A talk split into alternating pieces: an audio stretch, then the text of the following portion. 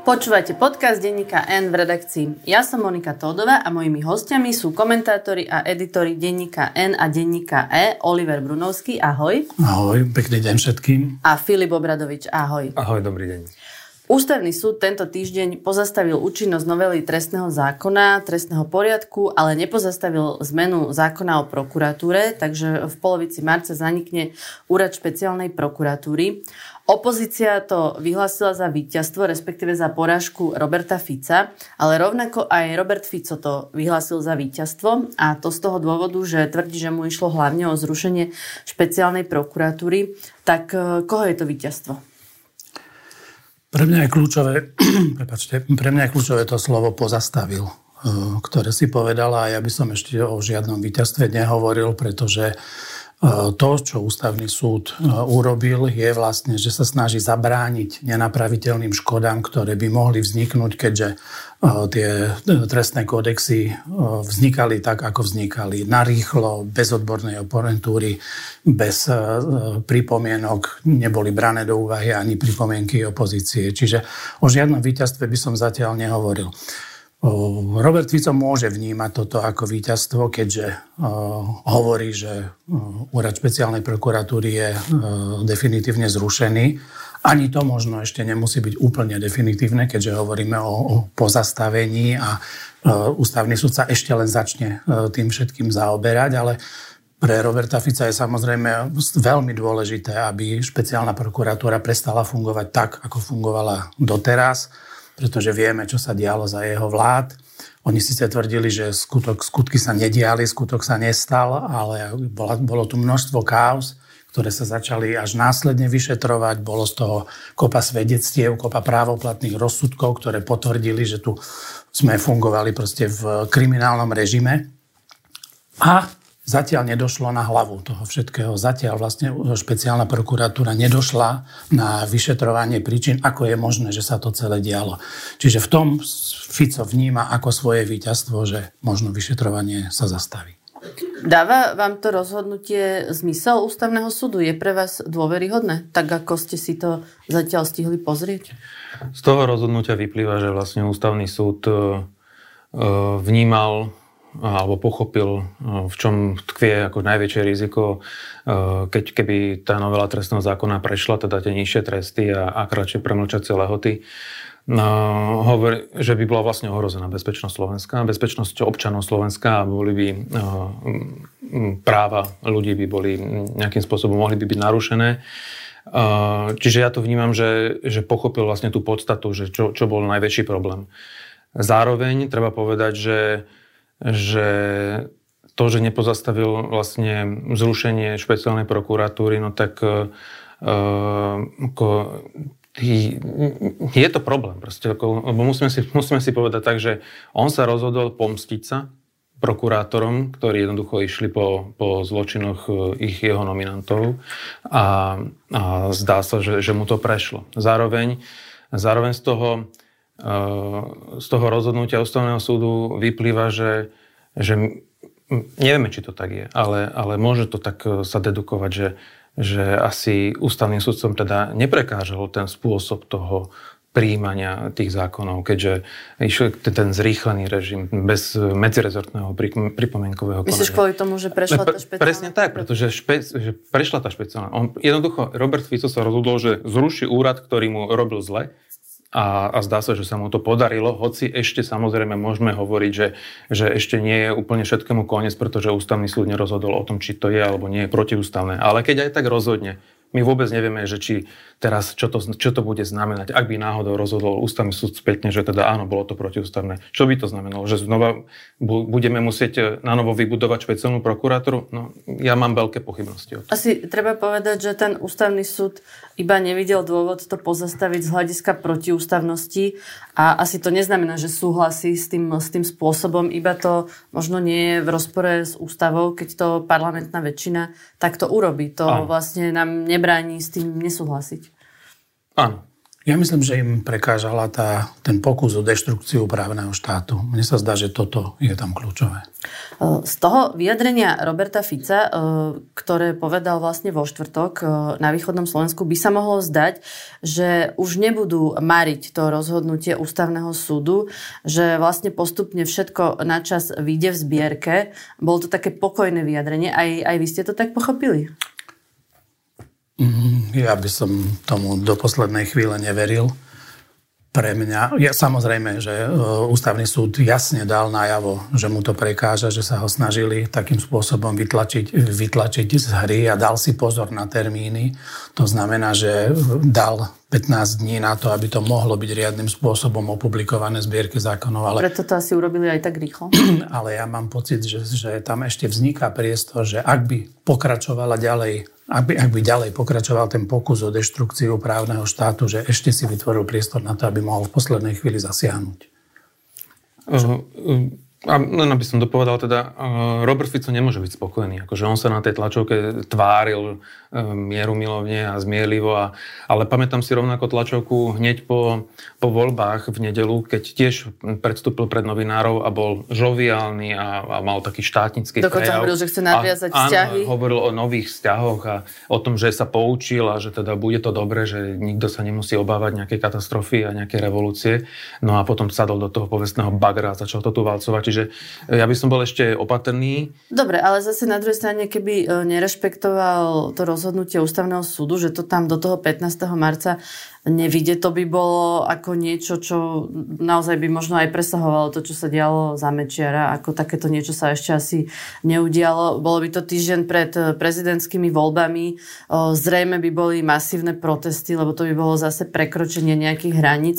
Čiže asi sa dá predpokladať, že na teraz tú tému už nechajú tak, nie? Môžeme to predpokladať, lebo na, naozaj išli by, išli by nie na hranu, ale išli by za hranu. A bol by to útok, áno, bol by to útok proti demokracii, akože tá, ten odpor by bol veľký. A bolo by to pred tými prezidentskými voľbami. Myslím si, že, že toto už by bol taký krok, ktorý by pobúril aj, aj zmieru, mm, zmierlivých. zmierlivých voličov hlasu. Čiže tam by naozaj mohol Peter Pellegrini uh, strácať.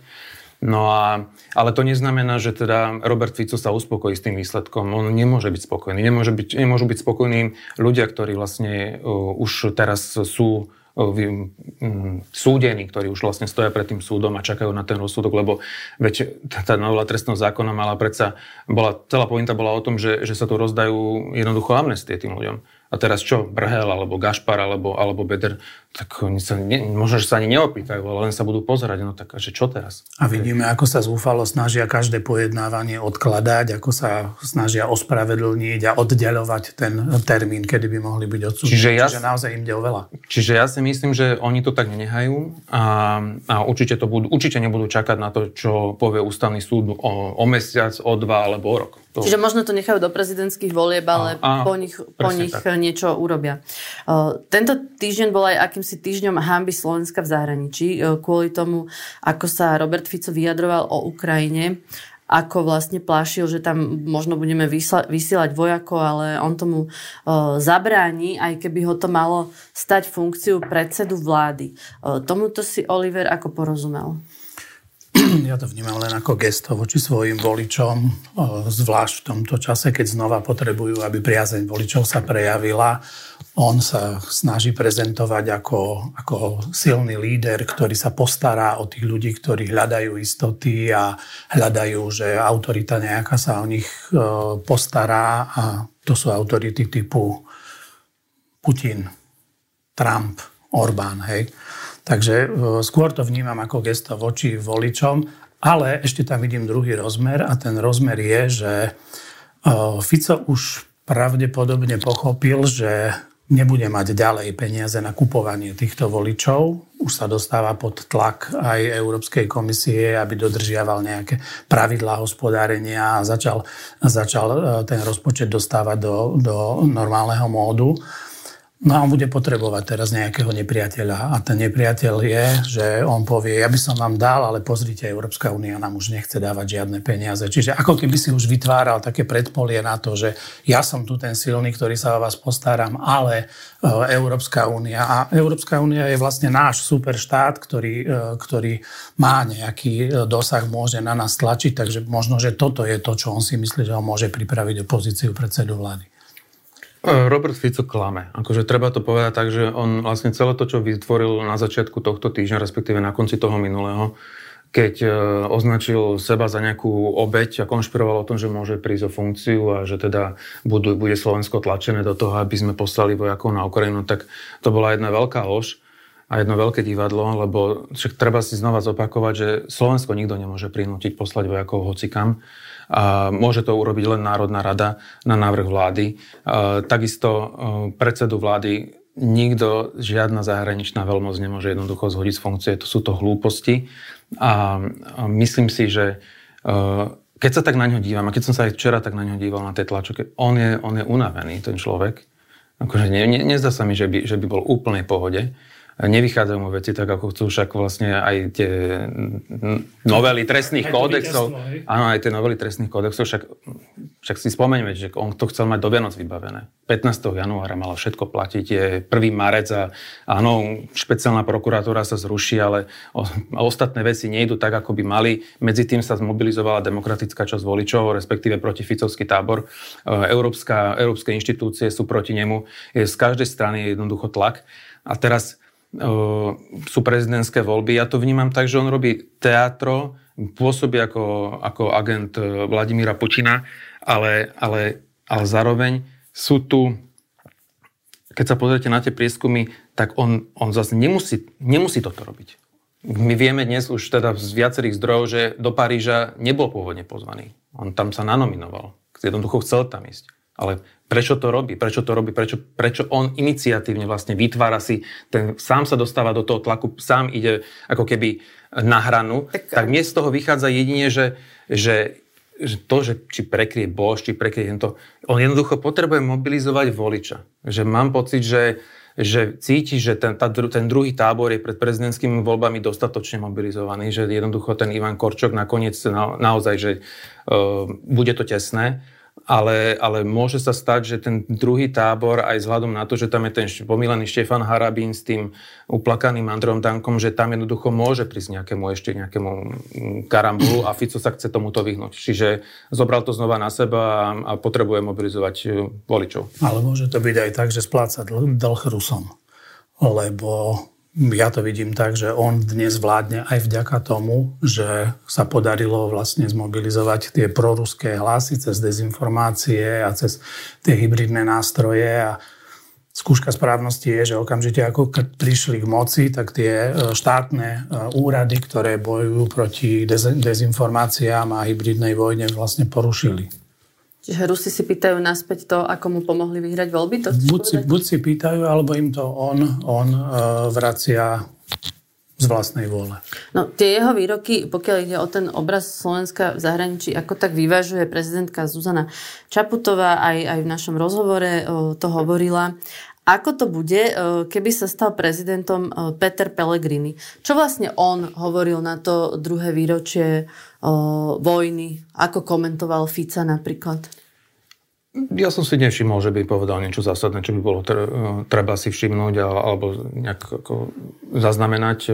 Akurát som si všimol, že poslušne nacopýtal na Bezpečnostnú radu v pondelok, kde teda odsúhlasil a odkýval to, že slovenskí vojaci nepôjdu na Ukrajinu. A, a potom sa čudoval na stretnutí predsedov parlamentov Vyšehradskej štvorky s Ukrajinou, že, že čo je, aký ohlas sa tu deje a čo vlastne však Slovensko dva roky pomáha vojenský Ukrajine, však sa nič nedie. A tí Ukrajinci však, ten predseda ukrajinského parlamentu, veď on bol úplne normálny, on mi nič nevyčítal, Proste jednoducho hrá to na, na oportunistu a alibistu. Ehm, rozumiem tomu z taktických dôvodov. Tá taktika je, je úplne priehľadná, jednoducho nemôže si dovoliť ísť proti výrokom Roberta Fica. Ehm, potrebuje to hrať na takého zmierlivejšieho toho pána, ktorý jednoducho ehm, na jednej strane myslí si to, čo Robert Fico, ale nebude to hovoriť. Ten Robert Fico za ňou robí tú špinavú robotu a takýmto štýlom sa nejakým spôsobom, spôsobom no, pretrtoší až do, do prezidentskej funkcie si, si, si si spomenul na Dobroslava Trinku. Áno, spomenul som si na Dobroslava Trinku. no, zverejnili sme pred pár dňami prieskum agentúry Ipsos, kde je rozdiel v druhom kole medzi oboma kandidátmi okolo 8%, niekde to bolo aj 10%, Áno. ale teda Peter Pellegrini vyhráva, myslím, že v tom Ipsose to bolo 46,2 a Q 53,8. Môže to ešte Ivan Korčok dobehnúť? Ty si skeptický? Uh, som skeptický posledné tri mesiace. Vlastne Áno, skeptický. som. A potom som veľmi potešený, napríklad keď sa niečo milé udeje, ako aj tento týždeň. No tak uh, môže sa to stať, ale uh, bude závisieť od toho, čo urobia teda voliči, ktorí chcú v prvom kole voliť Štefana Harabina. Uh, stále to platí, opakujeme to tu uh, každý týždeň. Uh, v tejto, a aj preto hovorím, že Robert Fico zrýchlil tempo a všetky tie, nehoráz, na tých tie nehorázne výroky. To sú vlastne voliči Smeru v skutočnosti a voliči republiky, trošku SNS, tí, tí prvovoliči Štefana Harabina v tom prvom kole. Čiže on potrebuje jednoducho týchto voličov obslúžiť a, a potrebuje im dať pocit, že aj keď náhodou teda ten Štefan Harabin je náhodou, ale určite sa nedostane do, do druhého kola, no tak ten Peter Pellegrini bude lepšia voľba ako Korčok. Ak sa mu to nepodarí, tak, tak Ivan Korčok má šancu. Aj ty si skeptický? Ty chceš, aby som bol optimistický, áno. Ja to chcem. Je tu nádej, pretože Pelegrini sa každým dňom demaskuje strašným spôsobom. Jemu tá hra podľa mňa vôbec nevychádza. Veď si spomente, keď boli tie uh, zábery, ako vychádzajú po prvých rokovaniach o zostavení novej vlády, aké mal obrovské ramená a ako tvrdil, že oni čo, oni všetko nedovolia. Hej, a jak oni, že Fico, Fico nech si potom zostaví vládu s niekým iným. to bol Pelegrini kedy? Oktobri? Že on nebude podržtač. To bolo po prezidentstve. Áno, to bolo, to bolo presne, to, presne to, keď vlastne použil slovo podržtačka, ktorému už prischlo. Hej. A napríklad posledná vec je teraz, ako do poslednej chvíle zdržiaval tie trestné kódexy u seba. Hej. Akože on sa každým dňom uh, demaskuje a ja si myslím, že práve preto existuje šanca, že niektorí ľudia, ktorí si mysleli, že on je taká tá niekde voľba v strede a že e, Slovensko potrebuje pokoj, že to vôbec nenastane. No dobré, ale toto, čo hovoríš, by vlastne mohlo fungovať iba na tých e, možno pochybujúcich voličov hlasu, lebo tak. asi Ivan Korčok nemá šancu osloviť voličov Harabina alebo Smeru, ale, ale možno skôr nejakých voličov hlasu, nie? Áno. Je, je možné, že nakoniec to, je, je to možné, že nakoniec ten zmierlivý volič hlasu sa vyláka vlastne z tej situácie, ktorá sa deje, hoci treba znova pripomenúť, že prieskumy to zatiaľ neukazujú. Oni totiž za všetko, čo sa deje, nesú úplne jasnú priamu zodpovednosť. Celý hlas vrátane tých ľudí, ktorí sa tvárili ako že slušní ľudia typu Drucker alebo, alebo Dolinková. Oni za to nesú jasnú zodpovednosť, čo sa tu deje, ako sa deštruuje e, právny štát. Napriek tomu, že, že sú vo vláde a že nehlasujú v parlamente, im volič dal hlas, aby tam niečo aby tam niečo v tom parlamente reprezentovali a oni tomu nezabraňujú. To znamená, že je to ich zodpovednosť a o Pelegrinim ani nehovorím ako o predsedovi parlamentu. Je dosť možné, že do toho prvého kola ani neuvidíme žiadnu vzájomnú debatu Petra Pelegriniho a Ivana Korčoka. Na jednej strane vidíme, teda vieme, že to je zo strany Petra Pelegriniho svojím spôsobom zbabele, ale tie čísla to neukazujú, že by mu to nejako škodilo. Čo to znamená, že tí voliči nechcú takú debatu, alebo im je to jedno?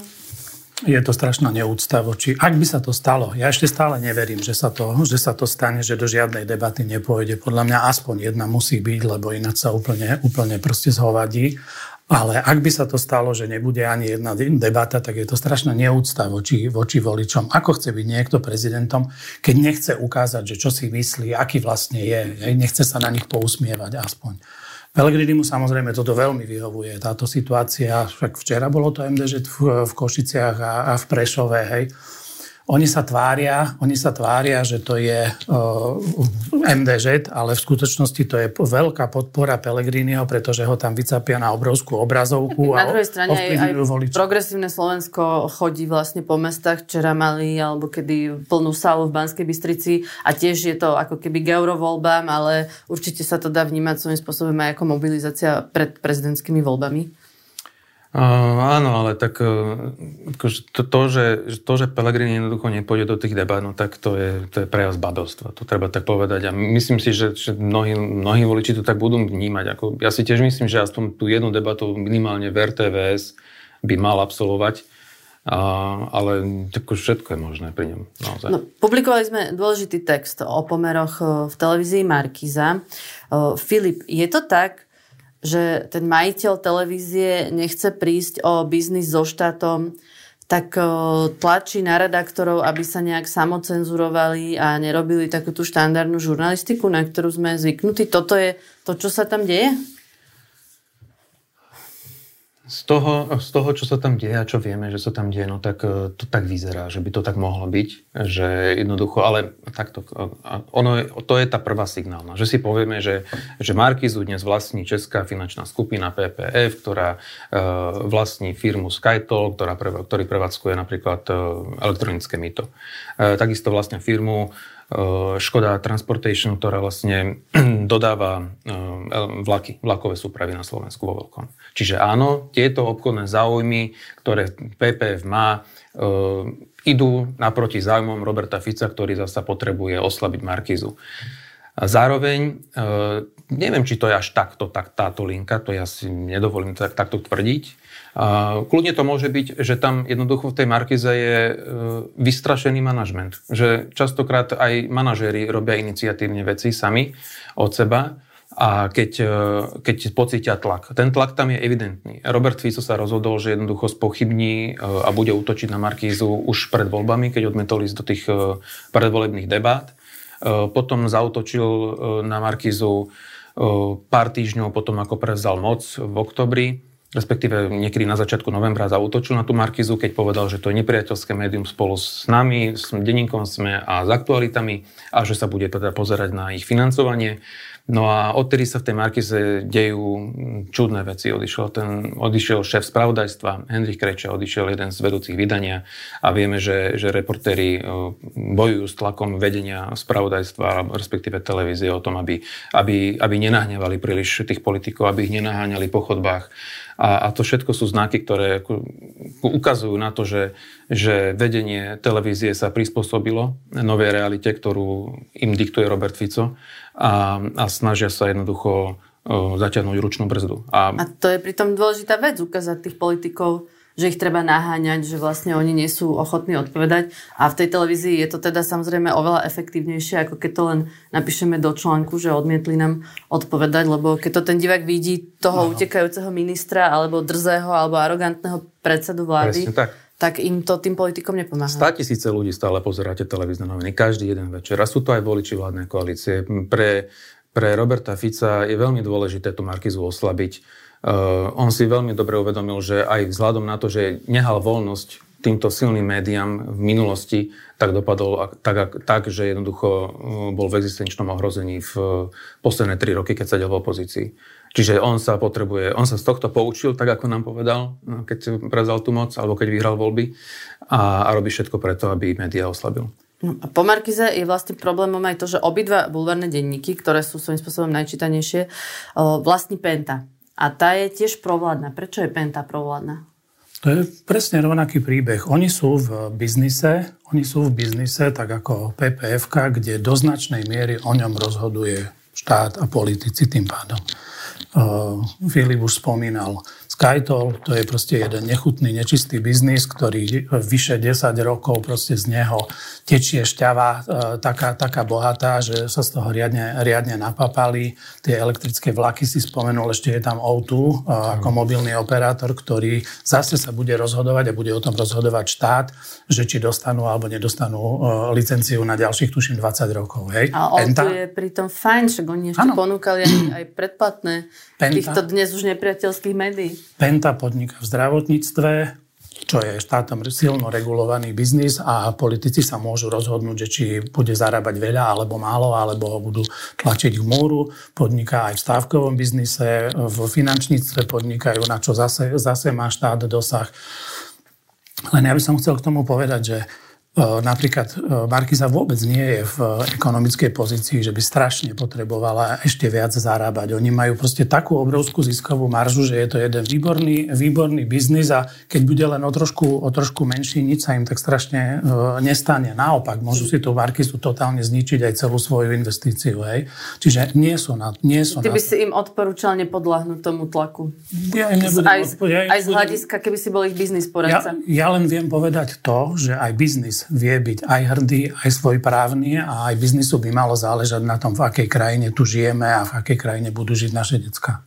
Ale čo keď si sa spýtala na tú pentu, no tak e, ja by som len pripomenul, že to nie je tak, že to sú nejaké nové vzťahy teraz, ktoré sú motivované aj tým, že Jaroslav Haščák bol e, takisto e, zatý do väzby a, a, stíhaný. a stíhaný to je, to je aj o tom, že tie vzťahy tam už boli v minulosti. Veď keď oni mali dôveru, no tak e, všetci poznáme ten príbeh, ako, e, ako prišli ľudia od Roberta Fica za Jaroslavom Haščákom a povedali, že, že dobre, keď chcete si zjať teda tých 400 miliónov cez tú krásnu účtovnú operáciu, tak dobre, ale, ale jednoducho budeme, budeme tam s vami pri tom. Musíte sa podeliť. Musíte sa podeliť. Čiže, čiže Tie vzťahy tam už sú dlhodobo a teraz ich posilnila akurát e, trojročná fáza s Igorom Matovičom. E, vláda zasadala na východnom Slovensku. Na tom rokovaní bol aj eurokomisár Maroš Ševčovič.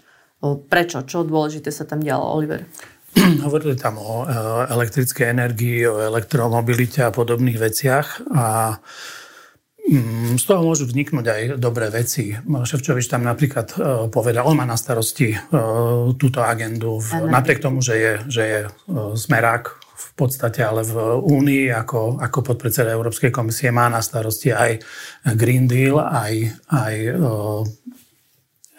energetiku, však venoval sa jej dlhé roky a hovoril o tom, že sa výrazne vlastne v budúcnosti očakáva zvýšenie spotreby e, elektrickej energie na Slovensku. Oni sa snažia v rámci Európskej únie koordinovať tie energetické toky tak Fico sa toho samozrejme hneď chytil a hovorí o tom, že veľmi by chcel, aby sa tu postavil ďalší velikánsky blok e, jadrovej elektrárne v Jaslovských Bovniciach a tak ďalej. Čiže na jednej strane hovoria o podpore elektromobility, čo je fajn, pretože Slovensko v tom e, výrazne zaostáva a na druhej strane hovoria o tom, že e, energetiku aj preto treba výrazne dobudovať. No, oni tam hovorili aj o uvoľnení migrácie. Akých migrantov vlastne je Robert Fico ochotní pustiť na Slovensko kvôli nedostatku pracovnej sily? Tam výrazne zvýšili tzv. Náro- možnosť pridelovať tzv. národné víza pre cudzincov, najmä z Ázie, rozšírili aj okruh, okruh krajín, najmä o Indiu, ktorá môže dostávať tieto národné Myslím víza. že on vždy hovoril, že Vietnam a Ukrajina je to, čo on pripúšťa? Vietnam sa tam e, nespomínal. E, najviac ide o Indiu. De facto tí Indovia už sú tu, v, vo viacerých automobilkách e, pracujú a treba zjednodušiť proces akým sa tí ľudia môžu na Slovensku zamestnať. Mm, je to dobré v tom, že konečne sa rieši vážny problém biznisu, že je tu nedostatok pracovných síl, ale Fico urobil velikánsku otočku, pretože ešte si pamätáme, ako nedávno plúval na, na migrantov a išli s vodným delom e, demonstrovať, že ako ich oni zastavia. A teraz ich bude rovno s pracovnou zmluvou vítať na Áno, áno.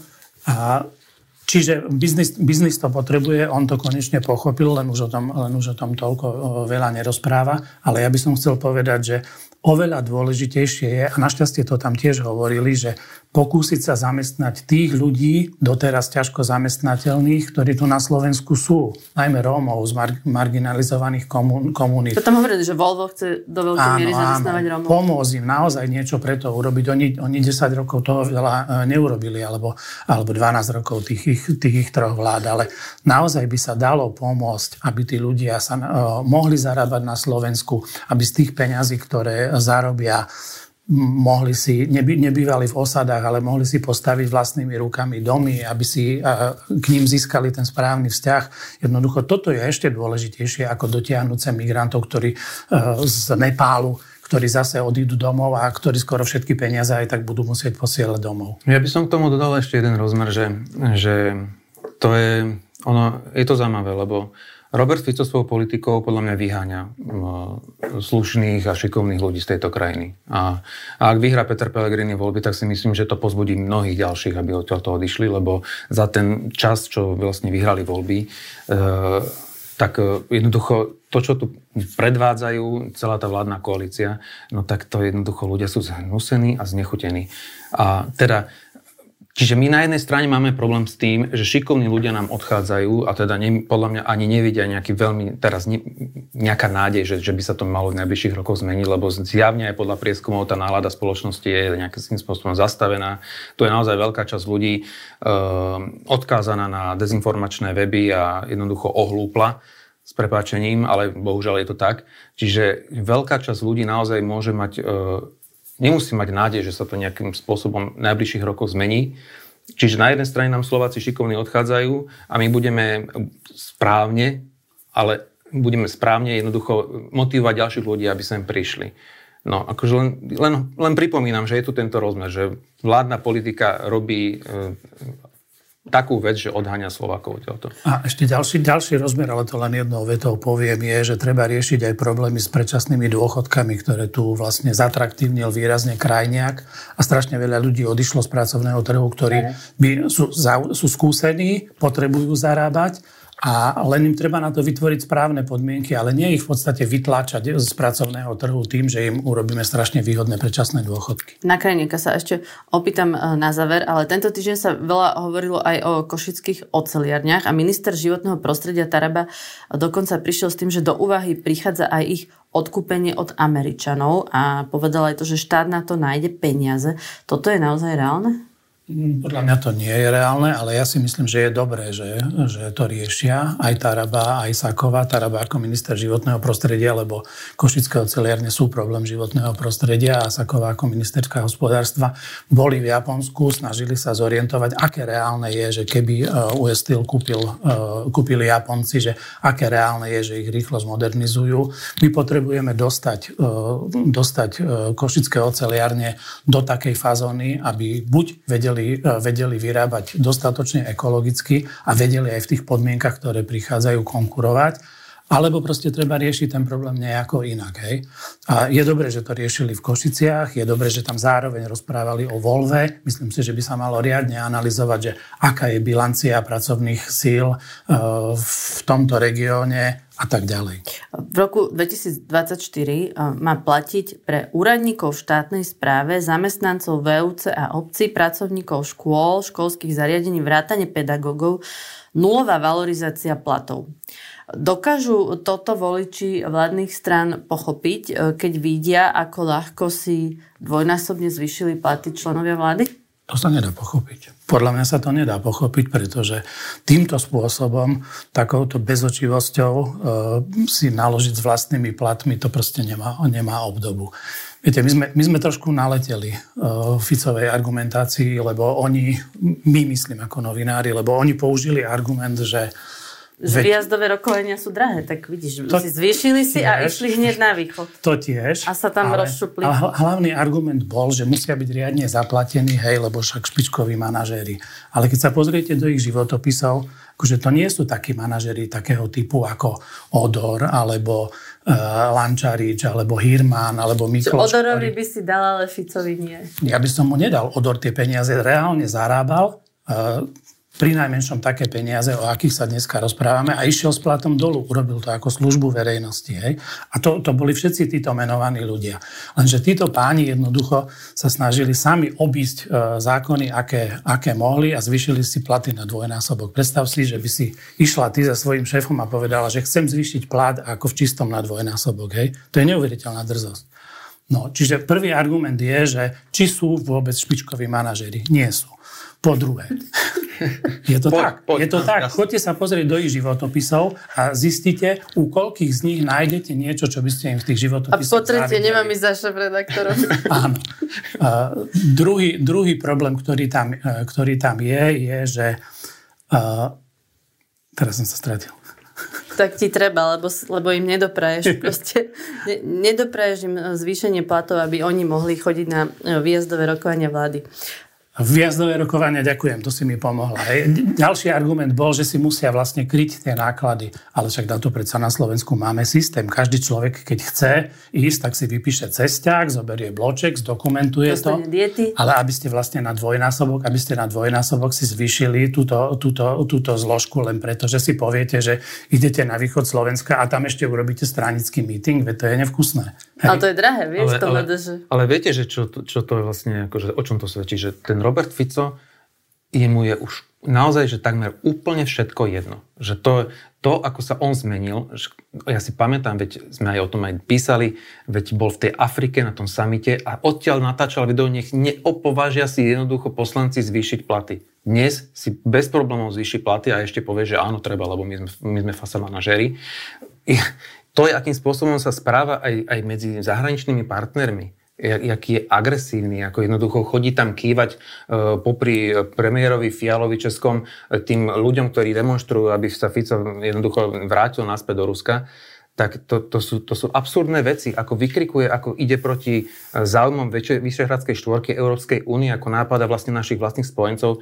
On sa úplne odbrzdil a ja som zvedavý, že dokedy jednoducho volič toto budú tolerovať. Ja som sa už našiel. tu je ešte jeden podstatný, jedna podstatná e, odlišnosť a to je, že oni si vlastne zvyšili tie paušálne náhrady, ktoré nie sú, z ktorých sa neplatia ani dane, ani odvody. Akože Jak si to vôbec viete vysvetliť, že niekto si dovolí zvýšiť si plat na dvojnásobok tak, aby z toho nezaplatil dane? Ako potom ostatní ľudia majú platiť dane? Ako sa majú cítiť, keď im namiesto, namiesto uh, každý rok zvyšujú odvody a uh, títo páni namiesto vlastne uh, reálnych odvodov, ktoré by mali platiť, zaplatia polovicu? To je čo za, to je čo za systém? To je čo za príklad vlastne? Lucia Ďuriš Nikolsonová oznámila, že končí v politike a napísala, že o chvíľu je vyprší mandát v Európarlamente a že už nevie reprezentovať krajinu, ktorej prestala rozumieť a nevládze byť terčom arzenálu bezbrehej nenávisti mizogínnych úchylákov. A kritizuje ľudí, ktorí sa nedokážu spojiť alebo mlčia.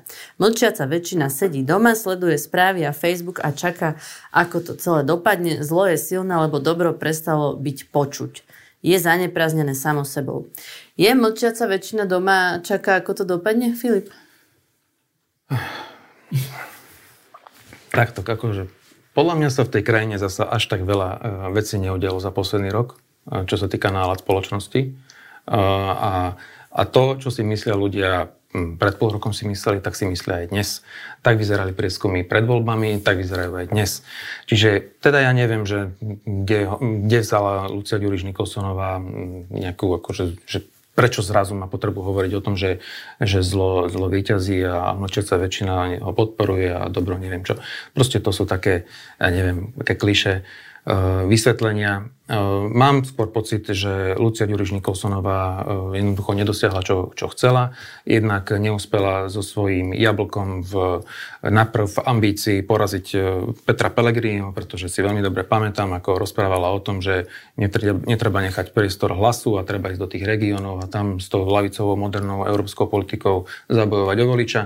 A potom sa teda spojila s tými demokratmi a demokrati, demokrati skončili pod čiarou, nedosiahli ani na štátny príspevok. No a neviem, ale zdá sa mi, že, že asi nedostala dostatočne uh, uh, adekvátnu ponuku jej ambícií uh, byť znova uh, europoslankyňou uh, od nejakej strany. A, a tým pádom asi veľmi ani nemá na výber, ako len skončiť v tej politike. Lídrom kandidátky Kresťanskej únie bude Milan Krajniak. Jaronat zase bude lídrom eurokandidátky demokratov. Majú takéto strany šancu uspieť v, v eurovoľbách? Kresťanská únia podľa mňa nemá šancu uspieť v eurovoľbách. Uh, tam naozaj to je, to keby nebolo Oľano, teda dneska to hnutia Slovensko, Igora Matoviča, tak to Kresťanská únia neexistuje. Uh, skôr si myslím, že že ak tak možno demokrati, ale som veľmi skeptický aj ohľadne ich, lebo si myslím, že väčšina voličov toho opozičného tábora pôjde voliť strany, ktoré sú v slovenskom parlamente a tí zatiaľ vyzerajú, že, sú, že, že, mobilizujú, že budú chcieť mobilizovať toho voliča aj, aj, aj spôsobom, ak, ako budujú tie kandidátky. Čiže ja si myslím, že tie malé strany nemajú šancu. Ja v tomto s Filipom súhlasím, ale na Luciu Ďuriš Nikolsonovú mám trochu iný názor. Ja, ja ju považujem za čestnú a charakternú o, političku. Podľa mňa je trochu krivdiš v tom, že ako keby len by ju zaujímalo, že aby dostala miesto na, na nejaké kandidátke. Ja si myslím, že tá jej snaha aby sa pridala k tomu prúdu, ktorý chcel zvrátiť ten blbý vývoj na Slovensku, že bola úprimná. Druhá vec je, že to nezvládla, že sa to, že sa to nepodarilo, ale ja aj tak všeobecne chcem povedať, že sú strašne nechutné tie... Ako, e, veľmi sa mi páči, že ako žena vlastne bola, bola v politike, lebo šikovných žien v politike potrebujeme veľmi veľa. Mne sa zdá, že ľudia typu Matovič a Fico práve tam cítia nebezpečenstvo, že toto sú pre nich nepríjemné partnerky, lebo oni, oni sú dosť presvedčivé v tom, a ako vystupujú, nie veľmi za nimi vidno nejaké, nejaké osobné záujmy alebo lukratívne záujmy. Preto sa tak sústredili na Čaputovú, preto sa tak sústredili aj na, sústredujú aj na ľudí, ako je Ďuriž Nikolsonová a v podstate ich zlikvidovali. A ja si myslím, že verejnosť urobila málo v tom, ako sme, ako sme sa zastávali aj prezidentky Čaputovej, aj proste slušných, slušných politikov a političiek, že mali by sme robiť viac. Ja som mala tento týždeň práve e, s pani prezidentkou Čaputovou veľmi príjemnú diskusiu. Čo pozitívne sa stalo podľa vás? Tak e, rozhodnutie ústavného súdu jednoznačne prekvapilo. Tá, tá rýchlosť reakcie bezprecedentné rozhodnutie v zmysle, že jednoducho rozhodli o zákone, ktorý ešte nebol zverejnený e, v zbierke zákonov. E, je to poprvýkrát, e, myslím si, že to naozaj prekvapilo mnohých, buď teda Ficov tábor nepriaznivo, alebo potom ten protificovský tábor veľmi milo. Čiže jednoznačne toto je tá správa týždňa. A mne sa zase páčila reakcia špeciálnych prokurátorov, na to, na, to, na to rozhodnutie, kde akceptovali, aj keď to komentovali, že nebol to zrejme predmet, ktorý by mal rozhodovať v skutočnosti ústavný súd, ale že akceptovali to rozhodnutie, ale napriek tomu vyhlásili, že oni budú vlastne vo svojej práci pokračovať. To sa mi zdalo akože strašne sympatické a mňa len presvedčilo o tom, že asi si naozaj chcú robiť svoju, svoju robotu a robia ju čestne. Tak ďakujem vám veľmi pekne, že ste prišli. Počúvali ste uh, podcast v redakcii, to bol Oliver Brunovský. Ďakujem pekne za pozvanie. Filip Obradovič. Ďakujem pekne. A ja som Monika Todová a do počutia na budúce.